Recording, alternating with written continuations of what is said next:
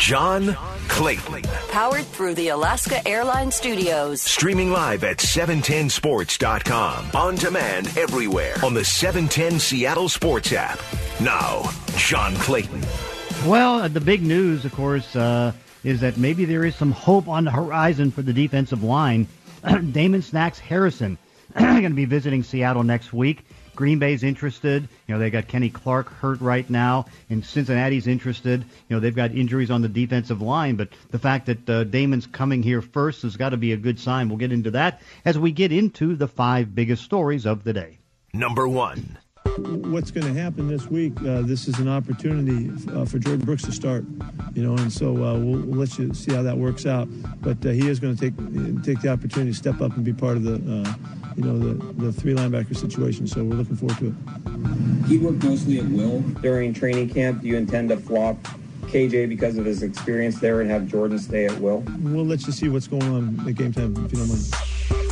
Well, Pete's going to be a little quiet as far as how they're going to use uh, Jordan Brooks, but it looks to me like he'll end up being the weak side linebacker, and KJ Wright moves over to the strong side. You know, Cody Barton, of course, being an alternate, uh, you know, when needed to play either side of the field. So they have enough going on right now. They still have Shaquem Griffin. That's why it was probably wise that they ended up keeping seven linebackers so they don't really have to go outside. Although you kind of wonder, it's like, okay, uh, you still need some kind of a pass rusher. I guess there's a chance that Brooks could put his hand on the ground and rush a little bit from the Leo position.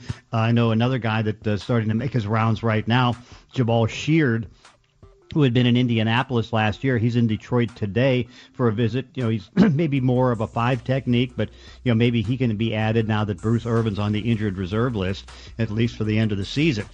so I think that uh, they should be fine. Brooks, you know, it keeps giving them the speed that they want because they want to continue to have speed and violence and all those different things on the defense. So that's going to be one to kind of follow. Pete also mentioned that DeAndre Walker, who they picked up from the Tennessee Titans, a draft choice, he can come in there, maybe be a consideration for the Sam with uh, Irvin gone. He's uh, a guy that uh, was, you know, pretty well respected draft choice. Just didn't work out for him, I guess you could say, in Tennessee. But of course, you can understand why. You know, they've already had two outside linebackers drafted the last couple years, pretty high in the draft. You know, they end up signing Vic Beasley, then they get Jadeveon Clowney. So uh, Walker is a consideration to go. And of course, uh, you know, we'll see where Shaquem Griffin's going to be because you know he might be on the active roster pretty soon. But uh, overall, I think that uh, the team's still in good shape at linebacker, in a little bit of a much weaker position at defensive line. And again, Snacks Harrison I think could help out as far as a defensive tackle. But again, that uh, Leo position now getting very very thin, particularly not knowing when Darrell Taylor is going to be able to come back. You know, he's still on the PUP list and is supposed to be there for six weeks, but of course, you know, he probably is going to be out there longer because he's a little slow in coming back. But overall, uh, situation right now where everybody's dealing with uh, injuries. Seahawks had a long injury list yesterday of guys not practicing. We'll see how that cleans up today. But uh, again, Jordan Brooks getting his first start, and you know it's it's tough for rookies with no off-season program to come in there and start, but They've already had one success so far. Damien Lewis, according to Pro Football Focus, is one of the highest rated uh, rookies out there performing, you know, non quarterback uh, rookies out there. In fact, I think they had him like second or third, and that's just not on the offensive line, it's overall. So Damien's, Damien's off to a good start. Seahawks off to a good start, and that's where it goes as they take on the Dallas Cowboys. Number two. The one-two pitch, swing and a miss for strike three, and the ball game is over. The Mariners hang on and win it three to two over the Astros this evening, and the Mariners win the series two games to one. Hirano really had to work for it, but he picks up his fourth save of the year, and the win goes to Nick Margevicius, who was outstanding. So the Mariners still in the pennant race to a degree. Now, of course, what they have to worry about is that uh, the Astros, with a 500 record, takes on Texas today, and of course the Mariners are off today. But if they end up uh, winning that game, Houston, then of course that eliminates them because the magic number is one. But I think what would be uh, good for the uh, Mariners is that if you know, let's say the Houston loses, obviously that's going to be good for the Mariners. But if uh, all of a sudden uh, they can at least get one or two games against the Oakland A's in this four-game series that uh, down in Oakland and just you know stay in in that pennant race and still keep that edge going as far as not being eliminated. But a lot of good things going on.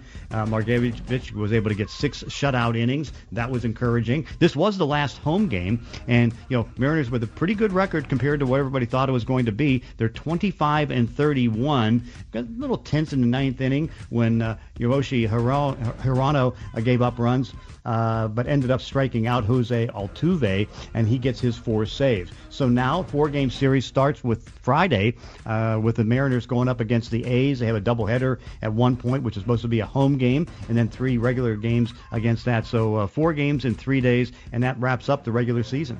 Number three. Well, we're always we're always competing to find some you know some help in all areas, and and uh, so we're we're doing that. But we have we have to generate you know our rush it really had we just converted the sacks that we had available that we had our hands on the quarterback last week we'd have had five sacks okay say we missed one we had four sacks we, would be thinking oh well, that's a nice pass rush day because we are around the quarterback never as much as you want and you hope for but uh, we need to finish our rushes you know.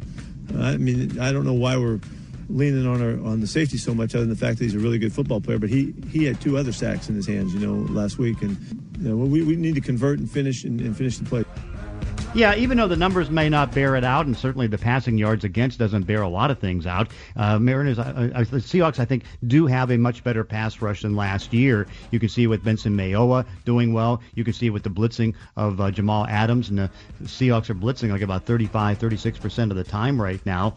Uh, but the you know the key is at some point seeing to get back to the point where they can just rush four and have seven guys handling all the other things. And of course, the big news today is the word from Adam Schefter Schefter that Damon Snacks Harrison was contemplating retirement, but now he is going to want to play football. And so next week looks like he's going to try to sign someplace, but his first stop is going to be here, which I think is natural because, you know, he's going Quandre Diggs, a former teammate here, Luke Wilson, you know, you've got uh, Nick Bellore and all that. And I think they'll talk up about the idea this is a good place to play because Damon did not like what was going on with Matt Patricia back in Detroit to a point where even in training camp, he just started kind of giving up a little bit and not really working as hard and eating a little bit too much and all that stuff. But he's 31 years old. He's got interest from the Bears because you know Eddie Goldman uh, had to go on the opt-out program. The Bengals, who have injuries on the defensive line, and the Green Bay Packers, you know, who uh, you know got Kenny Clark on injured reserve right now. So I think the Snacks has enough left in the tank. You know, again, the run stopping for the Seahawks has been pretty good in the first two games, and he would even make it better. So see if Snacks can come in and you know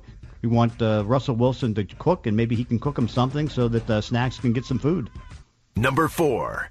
You can start with their offense. Uh, I mean, I, I, think Russell's playing at a tremendous level. You know, these first two weeks.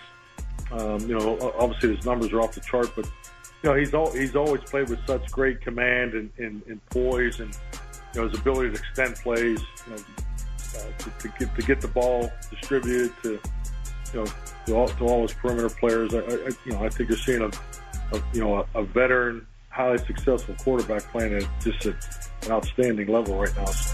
So that's Mike McCarthy talking about Russell Wilson and the big game coming up on Sunday, Seattle and Dallas. And boy, Dallas almost as beat up as San Francisco. Uh, they've got so many things. Demarcus Lawrence is fighting through a knee injury.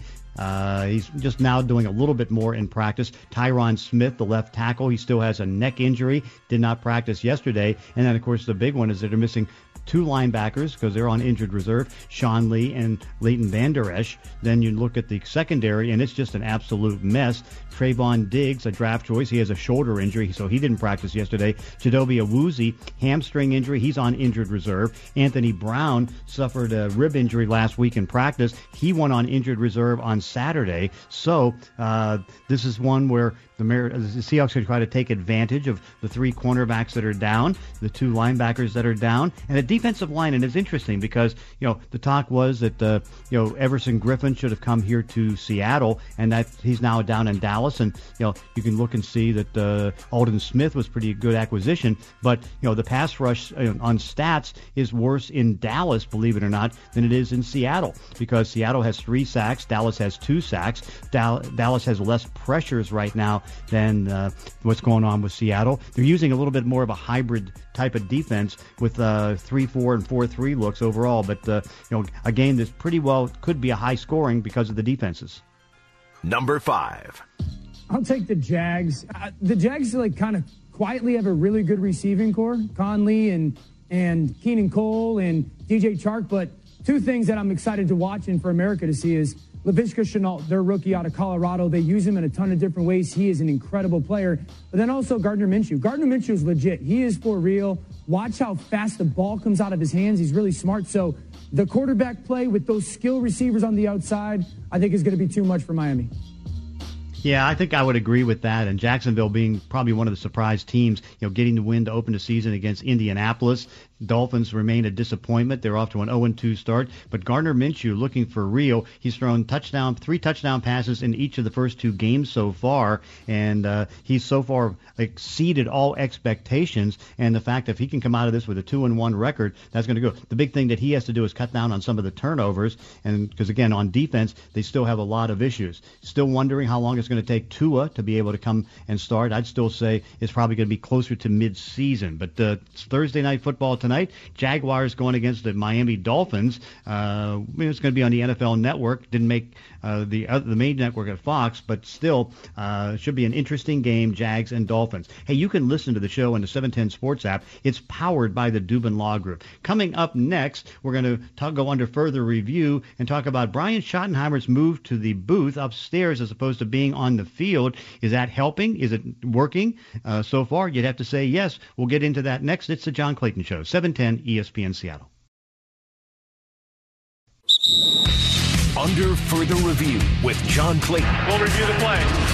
Well, this is year three for Brian Schottenheimer as the offensive coordinator, and clearly uh, the best start that he's had. I still remember the struggles in the first two games that he was the coordinator, and uh, so much of it was the fact that he believed so much in Russell Wilson because of the talent that was there. He called more passes than runs, and they eventually uh, moved that around. And then pretty much, you know, for the next uh, what for the regular season, I guess you could say the next 30 games, they pretty much stayed more the running team. Well, this year they've been able to break things open and uh, try to be more creative, try to give Russell Wilson a little chance to do more more things early in games, which I think that's a good thing. And so overall, you can see how well it's working because even the odds makers in Vegas is saying that Russell's playing at such a high level with the offense that he's the leading candidate to be the MVP. Well, one change aside from the fact that the strategy is a little bit more favorable to let Russ cook is that uh, you know they've now got Brian Schottenheimer moving into the booth upstairs as opposed to on the field. And so I know that uh, Jake Heaps was on yesterday with Tom, Jake, and Stacy and talked about how that move really has made a difference for the offense. I think there's a couple different reasons for it. One, I think it allows Brian Schottenheimer to sit back and have a little bit of perspective in terms of there's just a different viewpoint, uh, clearly, from being on the field and then being in the booth. And when you're able to sit up top, uh, you're able to see everything. Uh, and and oftentimes when you're on the sideline, you're relying on information that's being traveled to you from guys up in the booth. Hey, mm-hmm. what are they doing? What does it look like? You know, what kind of personnel groupings? He can see it all from up there. And then also, now that he's in year three, there's something to be said about the fact that like, hey, Russell's got this offensively. I don't need to be down there. I don't need to try and keep everybody calm. Everybody's got a good sense of who they are and what we're about.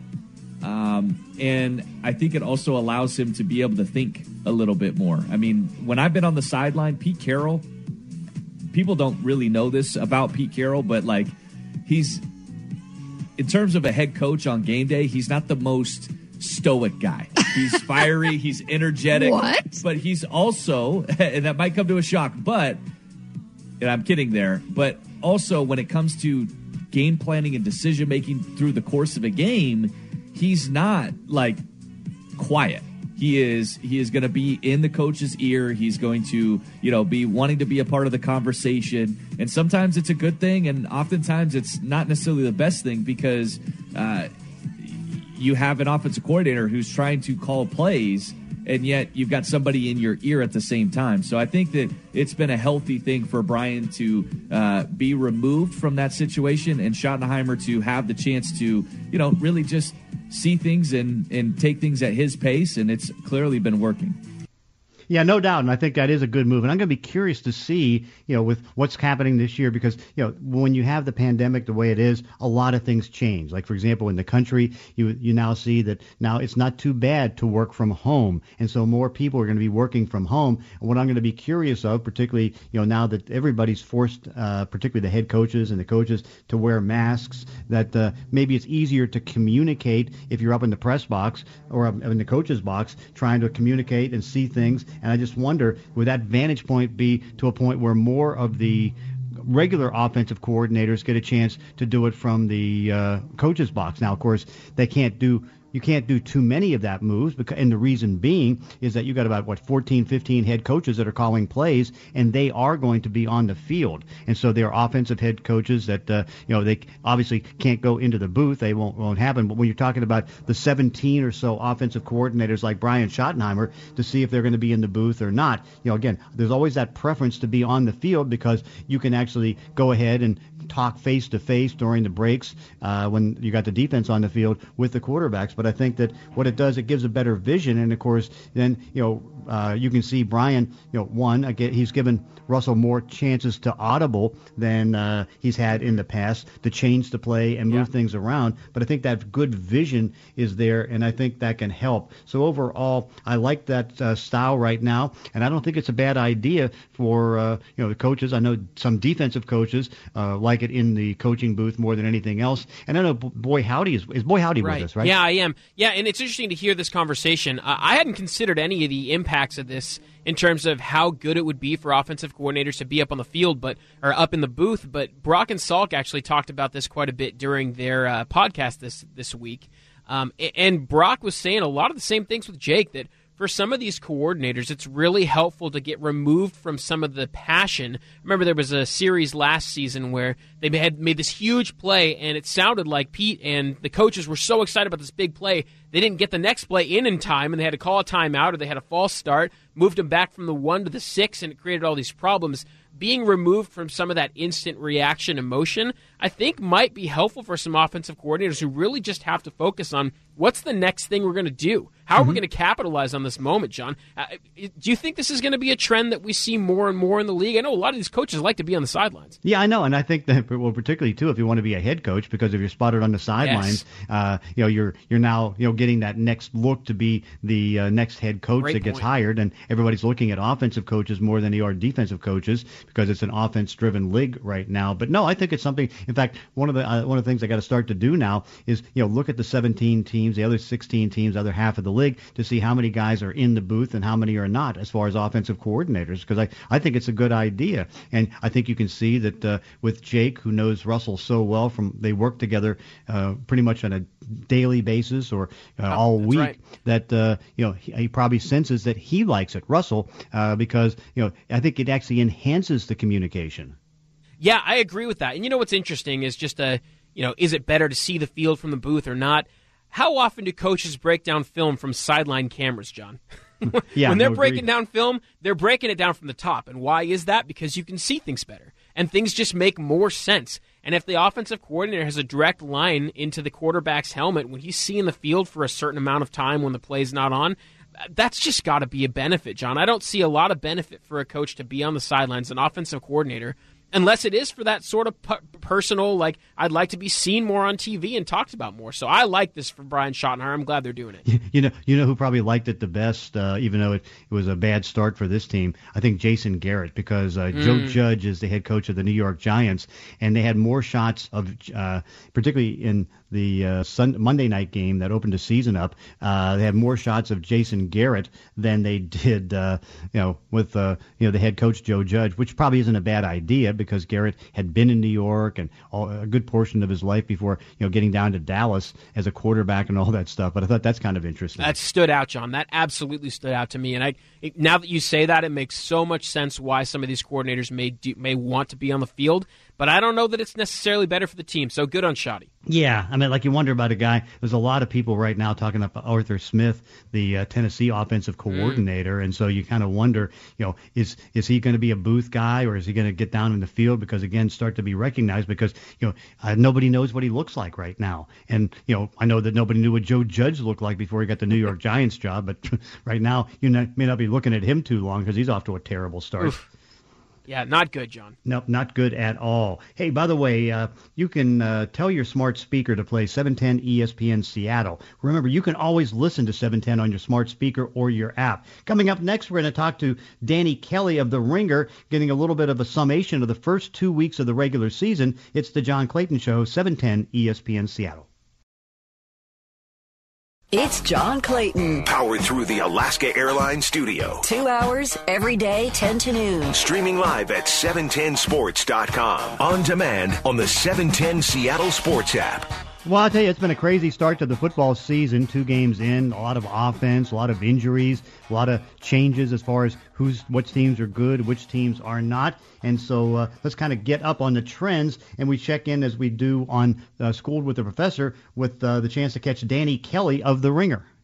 Of course, starting the season strong as the NFC West, which you know going in, arguably people thought it was going to be the best division in football, and now it even looks better despite the San Francisco injury bug. But uh, seven and one start is uh, there's only one other time since they went to the eight division format, and that was 2002 when the AFC West started out at a seven and one pace. Kind of sum up what you're seeing on the uh, seven and one start of the NFC West and where it's heading. Yeah, I mean, I think you know with with Arizona, we're seeing uh, what looks like a nice jump from Kyler Murray. You know, he's he's always been a very explosive and elusive runner, but I think he's showing some things as a passer. Their offense is evolving, and obviously it helps a lot to have um, DeAndre Hopkins as his number one receiver now. That's that's been huge for him. Um, so you know, I think that Arizona is going to be. You know, long term, they're going to be really good. In, in this season, I think they're going to be competitive in the division. Um, I came into the season thinking the Rams were going to bounce back. So um, it's kind of been fun to see how their offense has rebounded. Last year, they had so many injuries on the offensive line. It was just such a huge problem for them that they couldn't really get over until late in the season. They kind of figured it out later in the season, but you know, early on in the season, it just was a huge, huge issue for them. This year, it seems like that offense is kind of not necessarily back to the level they were in 2018, but they're, you know, clicking it seems like Sean McVay kind of has his mojo back in terms of play calling, but doing a ton of that, you know, uh, pre-snap motion and deception and, and all that stuff that, that kind of like is the foundation of their offense. So they've looked really good to me. They have some defensive superstars. I think the Rams are going to be a, a, a playoff contender. And then, you know, the Seahawks, I've, I've always seen them as a 10 plus win team, even coming into the season, but the way that Russell Wilson is playing that right now and how, you know, dialed in he is, um, you know, again, they're another, I think, a, a, a what looks like a really good playoff team too. So it's crazy that the 49ers are like sort of the odd man out here. You know, they're mostly due to injury, honestly. Like their injury situation is just snowballed on them, and so um, it'll be interesting to see if they can kind of keep afloat over the next few weeks. They got a pretty easy schedule over the next few weeks, and if they can get some guys back healthy, but um, the injury situation has a chance to kind of like sink sink their hopes in a really really tough division. Yeah, again, the, I, I thought the Rams were going to drop off, and I looked to be wrong on that one. And again, I'm pleased because they're kind of a fun team to watch. But uh, Yeah. what what you're looking at is uh, okay, you got Aaron Donald, you have Jalen Ramsey, and you have Michael Brockers. But does anybody even know any of the other eight starters on defense? it's like I don't know who they are. Yeah, it's it's you hear their names like they're starting to be more household names, you know, but like for the most part, I absolutely agree with you. Like I I hadn't really heard about these guys. Like their safety John Johnson. Maybe it's just because his name is so like generic that you just kind of forget about him. But he's been good. Um, they have rookie safety Jordan Fuller, who I think has played pretty well. They also have Taylor Rapp, who's um, you know, second year guy that I think is promising for them. But yeah, it, it's a bunch of young, kind of unknown guys that are playing big roles for them, and we'll see if they can continue to play at a high level. But I think when you have the foundation of Aaron Donald in the front, Jalen Ramsey in the back, um, that gives you the opportunity to kind of fill in with some role players and still be okay. They just need to be average. If, if the offense can be really good, I think the defense, even if it's just average, that that team can compete. In the injury situation was very predictable uh, because you saw back in 2011 that uh, with no off-season program, injuries spiked 44% increase in hamstring injuries, double the Achilles tendon tears, and more than 50 ACL tears.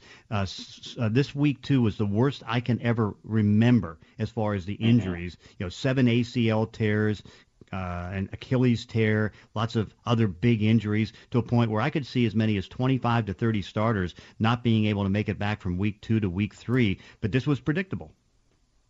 Yeah, I mean, it, we we talked about it before. I, I was expecting a lot of soft tissue injuries. It's the ACLs and things like that. I'm. It's just kind of. I don't know if it's a bad coincidence or if it's somehow related to, you know, all these guys just having to ramp up so quickly. But yeah, it's it's definitely really tough, especially such star players. You know, you got Nick Bosa, uh, Saquon Barkley, Christian McCaffrey. These are you know big pieces for their teams. Just potentially losing. You know, obviously Bosa's out for the year. Barkley's out for the year. McCaffrey's out for at least a month probably, and you know there's a bunch of other names in there that um, maybe not quite as well known, but obviously big impact injuries. So I was, you know, I was expecting more soft injury, soft tissue injuries that could kind of keep guys sidelined, but these season enders are just really tough to see. Yeah, but uh, again, uh, particularly week one, there was a rash of hamstring injuries. Uh, Mhm. About uh, well, I know at least uh, 12 that knocked out starters, and that was that was huge. And a bunch of guys that toward the end of camp got hamstring injuries, and so there was there, there's plenty of soft tissue injuries, and I, I hate to say there's probably going to be many more coming up this weekend. Yeah, I think you're right. Yeah, it's just it's these these players are like high level players, and and we they basically had no ramp up period. You know, they had like 14 padded practices or something like that. Typically, they're working out all summer, you know, OTAs and, and things like that, and training camp. And so, yeah, that's the reason that we have training camp. It's the reason the NFL is, makes it such a big deal. Um, and I think that you know, obviously, it's out of their control, but that's the reason that we're seeing so many of these. And I, like you said, I expect more, you know, over the next few weeks here.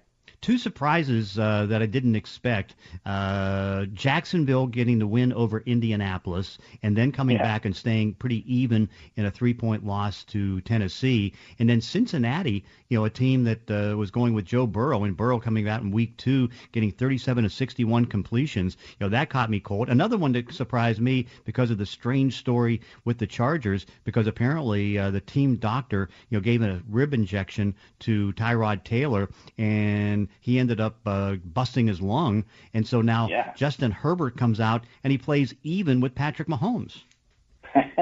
I know that was that was I think the biggest surprise for me because I was expecting big things from Burrow. I thought, you know, I I thought he would hit the ground running. He's just that kind of player. He's so confident and, and so accurate. I kind of thought that we would see that. I, I was not expecting that from Herbert. I thought he was more of like maybe a two year project. You see him in his second year, he starts to you know get a little bit better. But he came out and I want to say he threw for like the third or the fourth most yards of any rookie making his debut. So obviously that's pretty good, and especially going up against the defending champs. There was a few throws I went back and watched last night. There's a few throws he he missed, and you know he was not mistake free. But I think overall you actually feel really good about how he played if you're the Chargers and the way that he was able to get Keenan Allen involved, the way that he was able to get Austin Ekeler involved in the passing game a little bit more. I think those things are so important because those are your best players. You want to get your best players doing what they do best. And, you know, I didn't really feel that Tyrod Taylor was doing that in week one. So, you know, with Taylor out, it sounds like they're potentially going to be out for a few weeks. We heard indefinitely this morning from Adam Schefter, so I don't know what that means. But um, it sounds like Herbert's going to get a chance to kind of go in there again, and um, I'm expecting him to be up and down. You know, he's he's getting. I think they play the Panthers this week, so that's an easy matchup in terms of defense. But um, going forward, they have a couple of tough like teams on their schedule, so I'm expecting him to be up and down. But overall, I was very impressed with what he did, and, and you know, especially considering he didn't practice all week, or at least didn't practice with the first team all week. He wasn't really expecting to start.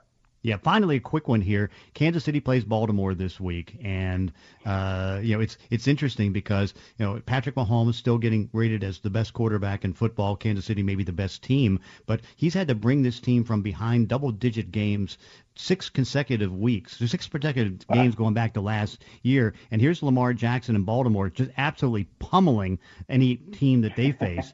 what do you see happening?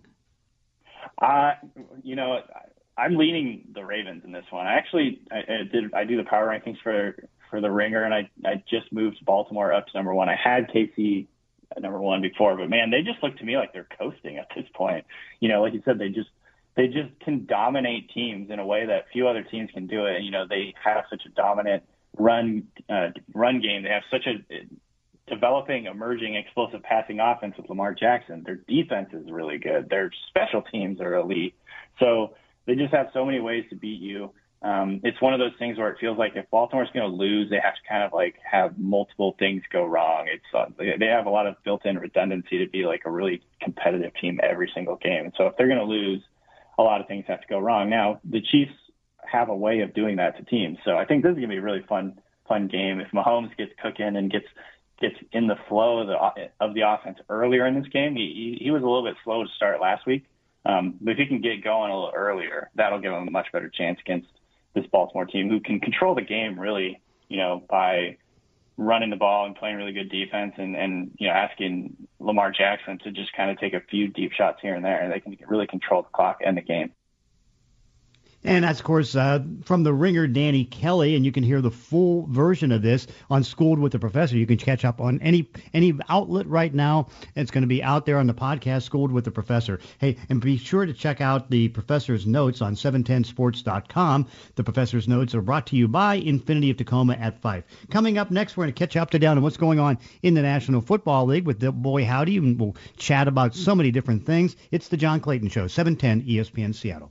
John Clayton. Powered through the Alaska Airlines Studios. On demand with the 710 Seattle Sports app. Well, uh, boy, howdy uh, with us today. And of course, uh, they did have the inspection of the MetLife Stadium uh, turf. They had Players Association people, they had league people, and after a whole day of looking at the turf, they determined that it met NFL standards is okay, which of course does not help the for uh, San Francisco 49ers, oh. who lost uh, two defensive linemen, Nick Bosa and Solomon Thomas, to uh, ACL tears, and you know Jimmy Garoppolo to uh, a, a high ankle sprain. Raheem Mostert and uh, Tevin Coleman, two running backs to knee injuries, didn't help them out, but of course, looks like they're clean. You know, John, I have to go back and regrade myself for the report card for this story. I'm going to give myself an F because what was I thinking? The 49ers are trying to blame their situation on somebody else. Come on. Like, their field is not something that you should write home about either. They're one of the serial oh, offenders yeah. in terms of how terrible their field is because they can't figure out their own grass. So I don't have a lot of sympathy for this uh, organization in total. I have plenty of sympathy for the guys who actually got injured because it's awful that their careers are going to be impacted by this. Their seasons are going to be impacted by this. In the future, it's potential, you know, financial ramifications of all this. So I have a lot of sympathy for those guys. But that team come on. It's almost in some ways karmic the way that their field has absolutely trashed other players in the past for them to go out and blame somebody else's field for their own problems. Yeah, and it's kind of interesting that that's exactly what they tried to do, and uh, you know, it, it just uh, you know, you, you you you don't have. I guess you have to. You still have to have sympathy for them because these are serious injuries. Yeah, they are huge to key players. I mean, the fact that that many key players in one team go down with leg injuries is really really tough. It's going to be debilitating for them. I don't know if they have enough depth on their roster to even really come back from that and sustain a high level of play. But I, I just. I have a hard time feeling really sad and really bad for the 49ers, specifically on this field thing, because of the way they treat their own field. Yeah, that's true. I mean, that's a that's a it was a fascinating thing that they tried to do, and of course, again, get you know like anything else, but what's going to be worse about this? This is going to be in the back of their heads. I know, for example, a mm. couple of the defensive players said that that uh, they're going to be thinking about it, and sometimes when you think a little bit too much, you end up getting more injuries. Right. Yeah, it's absolutely true. I mean, you have to be able to play and cut loose the way that you always have. That's what makes you a great elite athlete. When you start adding layers of things you have to worry about, I wouldn't know. I'm not an elite athlete, but I've been told that it's just it's not the same. You start thinking and playing differently because you add things you just shouldn't be considering. That worry factor, it plays it plays a factor and it makes a difference. Oh yeah, no doubt. So that's going to be interesting to see and see how they come out of it. But boy, again, the injury situation in the National Football League just absolutely devastating. And of course, uh, you know, Seattle trying to bounce back from losing two key guys on defense. Bruce Irvin, the starting uh, out strong side linebacker with an ACL tear and a Leo pass rusher, and the guy that emerged as their best slot cornerback, uh, Marquise Blair. But, uh, you know, they'll, they'll make some moves. What were your thoughts when you heard this morning that, uh, according to Adam Schefter, Damon Snacks Harrison is going to make his first visit of four possible cities? And if I'm Seattle, and as long as he's in good shape and passes the physicals and everything else, I wouldn't let him out. Oh, John, I was so hyped up about the fact that Damon Snacks Harrison and his 360 to 420 pound body could be coming in here to play defensive tackle. I all off season long had hoped that that was the guy, like somebody you could truly lean on to say this guy's not getting moved. He's played at a high level, and he could just sit there and swallow up the middle of the field. I think that would be huge for this team. And if he truly is okay with playing and excited to play, I would be I would be stoked, John. I don't even know if there's another defensive tackle available, like a, a, a, legitimate defensive tackle they wouldn't have to give up a first round pick for that I'd be more excited about than Snacks. What about you? Yeah, because again, I, I think he's the best one to go now. Marcell Dareus could be a consideration mm-hmm. too. Former first round pick, he'd been to the Pro Bowl and all that stuff. But again, you know, run stopping is something that they really wanted to emphasize, and that's why you know he's really good at run stopping. I mean, he became the first nine million dollar two down defensive tackle when he got his deal uh, in in New York. And uh, as long as he is in good shape, which of course is going to be a big question mark because you don't know what kind of shape he is, I think it's a I think it's a potential great addition. John, I don't know what your little birds tell you about this sort of thing, but do you think the Seahawks are serious about their interest in him? Oh, well, let's put it this way. yes. Are you kidding? I mean, you know, they've been waiting for somebody, whether it was going to be Clay Matthews, whether it was going to be Damon Snacks Harrison. I don't know where they stood on uh, Marcell Dareus, and I don't know because you know here is Damon, and you figured you're now three weeks into the season, and he hasn't done anything, so you figure, okay, he's going to be you know one of the many defensive tackles and offensive linemen that decided to opt out of this season. Mm-hmm. But no, I think that uh, this is one that I think is huge, and there's no question that they want him. So, as the professor, John, I'd love for you to play this forward for me. So, let's assume, let's just play this scenario. Yeah. Uh, Damon Snacks Harrison signs with the Seahawks at some point in time in the next five days. I'd hope it's soon, but he signs soon. He sits out the next week because he's just not ready. He's been sitting on a couch. And let's assume he comes back and he's just a small step backwards from where he was last year, right? That's reasonable considering he's missed so much time.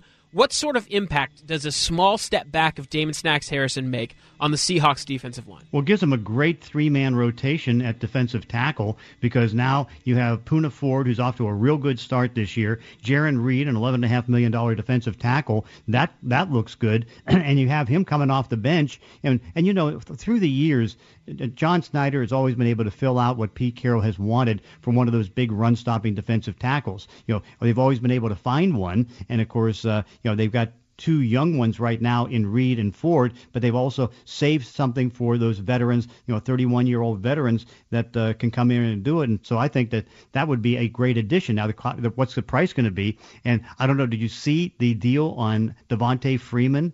How stupid he was. Yikes! Yeah, you talked about this yesterday. It's not. Uh, it's no, not it, all it's cracked it, up. And it be, was huh? even worse. He basically signed just a little bit over the minimum salary. You know, because mm. again, like anything else, when you do a bad contract or you got your your client gets beat up, you always come back as an agent and you say, okay, he can get a deal that can make up to three million dollars, or he can make a deal that can get up to this. Well, he ended up getting 1.35 million dollars and another 1.5 mm. in incentives, mm. and of course, you know, incentives that sometimes might be hard to get, and so he basically cost himself uh, 1.7 million dollars. Wow. That's a huge swing. Uh, you know, it's interesting. I think that there are some players during this offseason, they just they couldn't come to grips with the fact that the league was going to operate a little differently in free agency. Don't you think? Oh yeah, no doubt. It's like okay, uh, you know, you want to get your price tag, but like for example, you look at the Jadeveon Clowney. You know, he was he was wanting 20 plus million dollars, and uh, that just wasn't going to be in the cards. The highest paid uh, defensive player uh, got 16.5 million, and that's Byron Jones. And there was only seven or eight players that overall in unrestricted free agency got over uh, 13 million dollars a year. Mm. That just wasn't going to be in the cards because now what everybody realizes, and we're talking non-quarterbacks. I mean, the quarterbacks got their 21, 25 million dollars or more. So excluding the quarterbacks, but again, it's like you want a top defensive player. Normally, what ends up happening, you overpay them, and what happens when you get to the third year of the contract, when there's no guarantees based salaries, you let the guy go. Yeah, it, it was a tough offseason, and I, in some ways, I feel for some of those guys that didn't quite understand how things were going to change. But man, you got to trust the people that you hire, right? Yeah. Oh, no doubt, and they that's what they uh, didn't do. And of course, I mean, you know, he, I, I, my guess is is that uh, Freeman was upset getting cut by the Atlanta Falcons, you know, because uh, you know he ended up uh, getting what uh, Todd Gurley got 5.5 million, and so my guess is the Falcons just wanted to move on and get a different type of back, and so now he's thinking, well, I should be an eight million dollar uh, running back. Mm. Well, guess what? You didn't get the eight million, and now you got 1.35, and you could have had three million here. But honestly, in the big picture, I think Seattle came out better because Carlos Hyde is a more physical bat that I think that uh, fits this offense better. That's a great point, John. Absolutely, I totally agree. Yeah, so I think they're in they're in good shape there. So coming back now, we're going to catch up with Michael Bumpus and talk about Damon Snacks Harrison and more. It's the John Clayton Show, 710 ESPN Seattle.